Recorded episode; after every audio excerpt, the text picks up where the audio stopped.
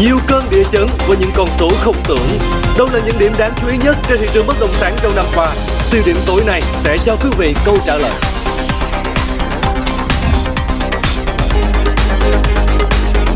Bloomberg cảnh báo châu Âu có thể sẽ phải đối mặt với mùa đông giá lạnh vì nguy cơ cạn khí đốt.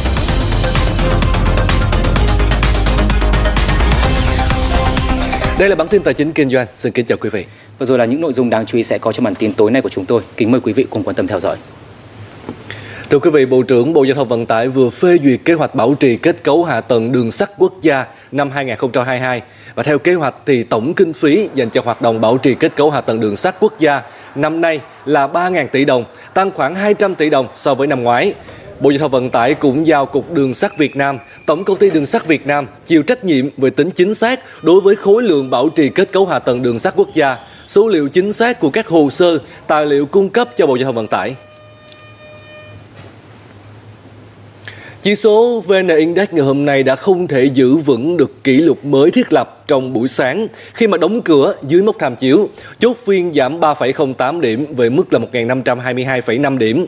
Sự phân hóa trên thị trường đã nhen nhóm từ phiên sáng khi mà một số cổ phiếu trụ có dấu hiệu chốt lợi mạnh, đặc biệt là nhóm ngân hàng ghi nhận hàng loạt cổ phiếu đỏ điểm như là MSB, TBB, VBB hay là cả VCB quay đầu giảm dù buổi sáng vẫn khá là tích cực.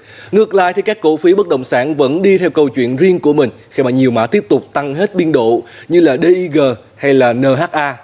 Dù là VN Index hụt hơi nhưng mà các cổ phiếu vừa và nhỏ trên sàn HNX và Upcom lại giữ chân dòng tiền khá tốt. Thanh khoản thị trường tăng mạnh so với phiên ngày hôm qua, hơn 1,3 tỷ cổ phiếu được giao dịch tương đương với giá trị gần 40.000 tỷ đồng. Sau 2 tháng đề xuất thành phố Hồ Chí Minh đã vừa được chính phủ đồng ý cho phép thí điểm đón khách quốc tế đến Việt Nam từ tháng 1. Phó Thủ tướng Phạm Bình Minh yêu cầu Bộ Văn hóa, Thể thao và Du lịch điều chỉnh hướng dẫn tạm thời việc thí điểm đón khách quốc tế phù hợp với các quy định hiện hành.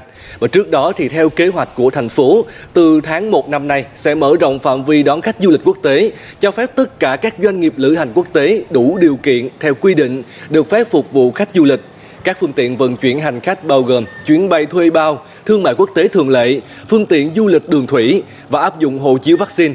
Từ tháng 4, thành phố dự kiến sẽ mở cửa lại hoàn toàn đối với thị trường khách du lịch quốc tế. Cùng với thành phố Hồ Chí Minh, tỉnh Bình Định cũng là địa phương được bổ sung thí điểm đón khách quốc tế trở lại lần này. Chỉ còn 3 tuần nữa là đến Tết Nguyên đán và thời điểm này thì các doanh nghiệp đang tập trung chủ động nâng cao năng lực sản xuất cung ứng hàng hóa để đảm bảo nguồn cung dồi dào, phong phú và cam kết giữ giá ổn định để phục vụ thị trường mua sắm dịp Tết. Khác với những năm trước thì năm nay, thực phẩm tươi sống phục vụ Tết được các nhà phân phối đặc biệt chú trọng và lên kế hoạch tăng dự trữ từ rất sớm. Tăng lượng hàng tươi sống như các loại thịt cá lên 50% so với thời điểm cách đây một tháng. Các loại rau hoa quả cũng được dự trữ đảm bảo cung ứng liên tục trong khoảng một tuần. Những ngày này, lượng hàng tươi sống thường xuyên chiếm tới hơn 70% trong cơ cấu các mặt hàng được bày bán tại hệ thống siêu thị này. Với chúng tôi thì đây là các mặt hàng mà chúng tôi chú trọng vào việc à, đẩy sản lượng tiêu thụ. Chúng tôi dự kiến là hết các chương trình khuyến mại hiện nay đến mùng 9 tháng 1 thì chúng tôi sẽ kéo dài thêm. Vì hiện nay tín hiệu người tiêu dùng đang đón nhận rất là, là nhiệt liệt các mặt hàng này. Tôi cũng à, áp dụng các chương trình giảm giá 20% đối với một nhóm sản phẩm hàng tươi sống từ à, 6 giờ đến 10 giờ tối mỗi ngày và mỗi ngày chúng tôi sẽ có một cái ừ, nhóm sản phẩm như vậy được ờ, giảm giá với khách hàng. Còn doanh nghiệp này họ cũng dự tính lượng hàng tươi sống tăng khoảng 4% để phục vụ đầy đủ nhu cầu cho người dân. Theo họ năm nay, người dân có xu hướng chi tiêu tiết kiệm và chỉ ưu tiên các mặt hàng tươi sống. Ngay như giá những giỏ quà Tết, họ cũng thiết kế thấp hơn nhiều so với trước đây. Tôi cũng tăng cái lượng tồn kho so với thông thường lên đến 50% so với lại ngày thường. Thì, uh, đảm bảo rằng là chúng tôi đầy đủ hàng hóa để cung cấp cho thị trường trong cái giai đoạn Tết với cái giá vẫn được kiểm soát. Đối với cái Tết năm nay thì chúng tôi cũng tập trung vào những cái sản phẩm rất thiết yếu, rất là cơ bản, những sản phẩm rất là truyền thống. Theo Sở Công Thương Hà Nội, năm nay họ khuyến nghị các doanh nghiệp bán lẻ đẩy mạnh việc bán hàng trực tuyến, tránh tập trung đông người để đảm bảo an toàn chống dịch. Điểm mới năm nay là hàng chục nghìn gian hàng lưu động bán đầy đủ đồ thiết yếu phục vụ Tết sẽ được mở tại các khu công nghiệp trên địa bàn thành phố. Dự kiến giá trị hàng hóa dự trữ phục vụ Tết tăng gấp 3 năm ngoái.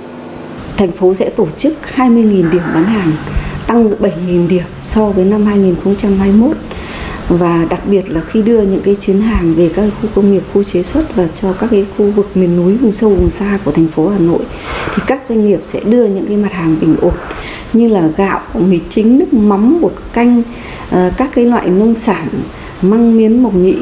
Uh, những cái hàng hóa mà người dân có cái nhu cầu sử dụng cao trong cái dịp Tết. Cũng theo chia sẻ của đại diện Sở Công Thương, mặc dù các nguyên liệu sản xuất đều tăng giá, nhất là dịp cuối năm, tuy nhiên các doanh nghiệp vẫn cam kết bình ổn giá, phần lớn không tăng so với cùng kỳ năm ngoái để hỗ trợ kích cầu tiêu dùng.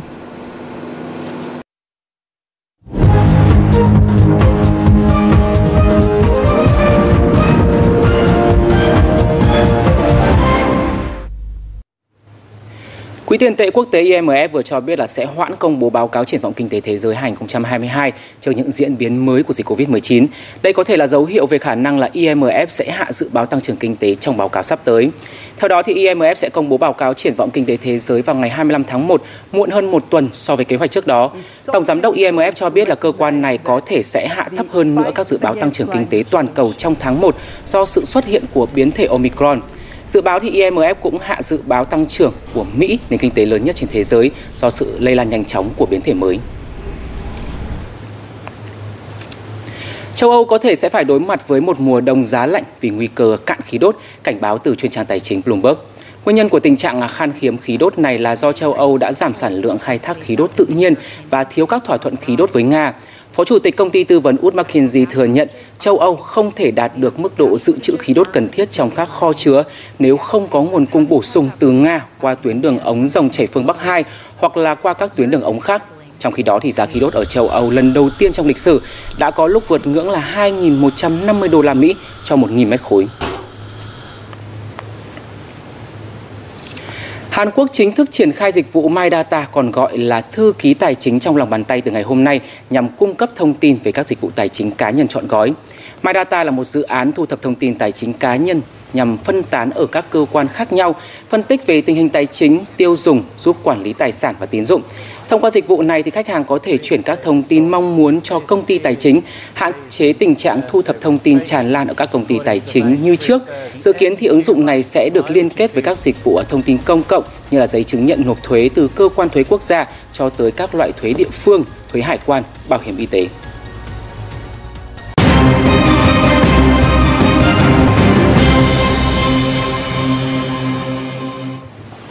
Nhiều chuyên gia nhận định rằng thị trường bất động sản đã chứng kiến những đợt tăng nóng trong năm qua với những con số gây sốc. Cùng nhìn lại năm 2021 trên thị trường nhà đất, đâu là những điểm đáng chú ý nhất? Những phóng viên chuyên trách mạng này của bản tin tài chính kinh doanh đã có khảo sát thực tế và mời quý vị sẽ cùng theo chân họ để tìm hiểu.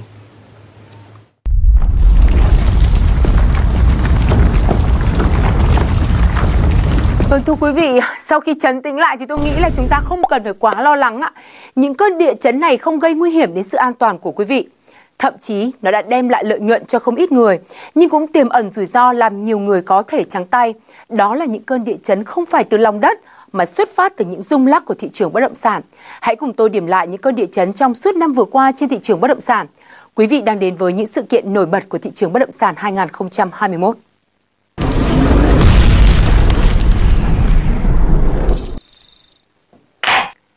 Lần thứ nhất. Lần thứ hai. Và lần thứ ba. Có quý vị nào trả giá cao hơn hay không ạ? Chiếc búa này được dùng trong các buổi đấu giá đất. Và đây cũng là nguồn cơn của cơn địa chấn mạnh nhất thị trường năm qua.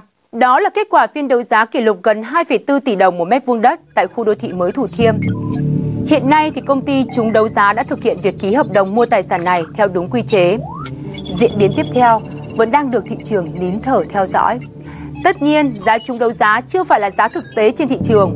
Thế nhưng ngay lập tức, từ tâm chấn của nó, sóng địa chấn đã lan ra xung quanh. Cuộc đấu giá này đã đẩy giá đất tại Thủ Thiêm vào top cao nhất thế giới. Phóng viên Minh Hằng sẽ thông tin tới quý vị.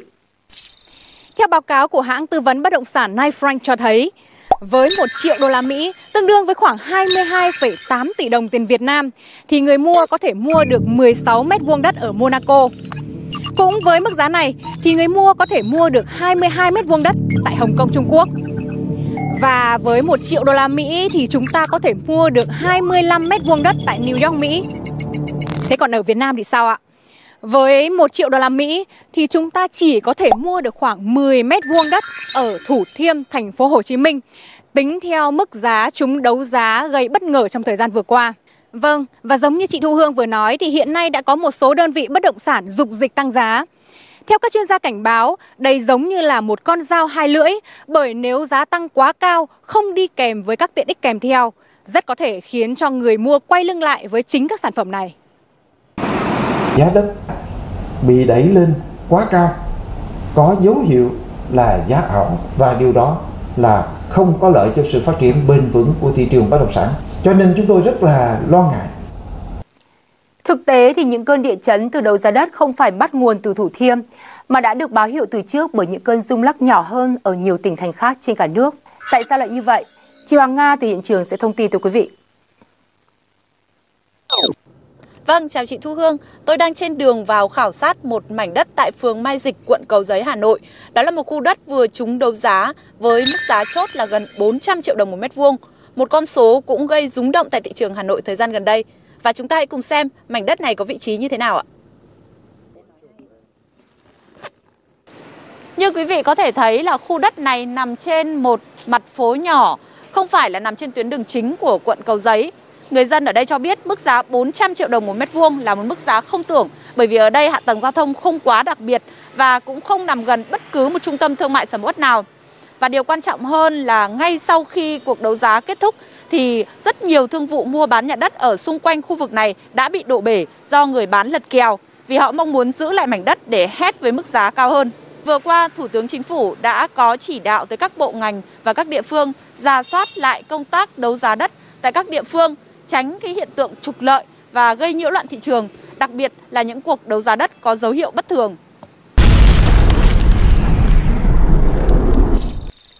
Tiếp theo, mời quý vị cùng theo dõi cán cân cung cầu trên thị trường bất động sản năm 2021 như thế nào. Bên này là nguồn cung nhà ở, số lượng rất ít ỏi, mà theo Bộ Xây dựng bị giảm tới một nửa so với năm 2020. Còn một bên là nhu cầu mua nhà của người dân, đặc biệt là tại các thành phố lớn không ngừng tăng cao, đã dẫn tới cán cân cung cầu lệch pha như thế này. Tình hình ở các điểm nóng trên thị trường như thế nào? Hãy cùng gặp lại những người bạn đồng hành cùng tôi. Tôi đã có mặt tại huyện Hoài Đức, một trong những nơi có giá nhà đất tăng mạnh nhất nhì Hà Nội trong thời gian vừa qua. Nhiều mảnh đất trong xóm làng ở đây có vị trí đẹp. Nếu như trước đây chỉ được bán với giá từ 30 đến 40 triệu đồng một mét vuông, thì nay đã bị các môi giới đẩy giá lên từ 50 cho đến 80 triệu đồng một mét vuông. Hay ở một số nơi lân cận, ví dụ như là Quốc Oai cũng có mức tăng giá từ 20%, Ba Vì Hà Nội tăng 45%, hay một số tỉnh thành khác như là Hòa Bình tăng 46%, Hưng Yên tăng 26% hay là Bắc Ninh tăng 20%. Còn tôi đang đứng ở một vị trí cách trung tâm Hà Nội hơn 10 km. Cách đây khoảng 3 năm trước thì giá chung cư ở đây chỉ dao động từ 20 đến 30 triệu đồng một mét vuông. Thế nhưng vào năm 2021, một mặt bằng giá mới đã được thiết lập. Có những căn chung cư có thể lên tới từ 50 đến 60 triệu đồng một mét vuông. Tất nhiên là với mức giá đó thì các chủ đầu tư cũng phải có những đầu tư thêm về tiện ích dịch vụ hạ tầng. Tuy nhiên, mức giá nhảy lên gấp đôi trong một thời gian ngắn đã khiến không ít người lo lắng và càng đẩy giấc mơ mua nhà giá rẻ chỉ có giá từ 1 đến 2 tỷ đồng một căn hộ chung cư hai phòng ngủ của đại đa số người dân ngày càng trở nên xa vời. Giờ chúng ta sẽ nói về những cơn địa chấn nhỏ ban đầu, không gây nhiều lo lắng, nhưng nó lại chính là nguồn cơn của những cơn địa chấn mạnh mà quý vị vừa thấy. Như chúng ta đã biết thì phần lớn các dự án nhà ở được hình thành từ nhiều nguồn gốc đất khác nhau.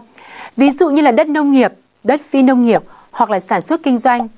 Thật hiếm có dự án nào được xây dựng chỉ từ đất ở, nhất là trong bối cảnh đất chật người đông như hiện nay. Thế nhưng theo quy định trong Điều 75 của Luật Đầu tư 2020, sau đó là Nghị định 30 được ban hành vào tháng 3 năm 2021, chỉ những dự án có liên quan đến đất ở thì nhà đầu tư mới được công nhận là chủ đầu tư dự án xây dựng nhà ở. Vào tháng 9 vừa qua, Bộ Quy hoạch và Đầu tư đã gửi văn bản tới Bộ Tư pháp chính thức đề xuất sửa luật đầu tư 2020. Trong năm qua thì Bộ Xây dựng cũng đề xuất sửa luật kinh doanh bất động sản với nhiều sửa đổi mới. Hiện tại thì các doanh nghiệp bất động sản vẫn đang chờ đợi sự tháo gỡ từ phía cơ quan chức năng để gỡ được tảng băng đang bao phủ nguồn cung thị trường.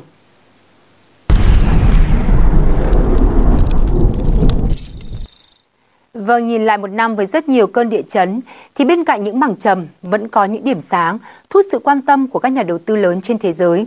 Có thể kể đến sự xuất hiện của phân khúc bất động sản mới, bất động sản hàng hiệu.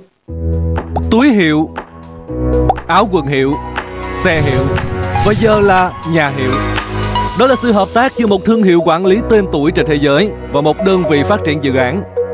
Giá bán của chúng cũng không hề rẻ, khoảng 400 triệu đồng mỗi mét vuông đã gây ra cơn địa chấn không nhỏ trên thị trường khi vừa ra mắt.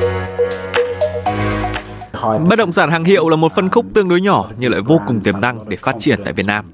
Các thương hiệu tên tuổi lớn trên thế giới nhận được sự tin tưởng từ người mua nhờ khả năng quản lý chuyên nghiệp và vị trí đắc địa của dự án. Phân khúc này cũng giúp nâng cấp diện mạo của thị trường địa ốc Việt Nam. Đây là phân khúc được phát triển từ lâu tại Mỹ và mới nổi ở khu vực châu Á Thái Bình Dương. Marriott International với các thương hiệu nổi tiếng Ritz-Carlton, JW Marriott đã gia nhập thị trường Việt Nam thông qua sự hợp tác với Masterride Homes.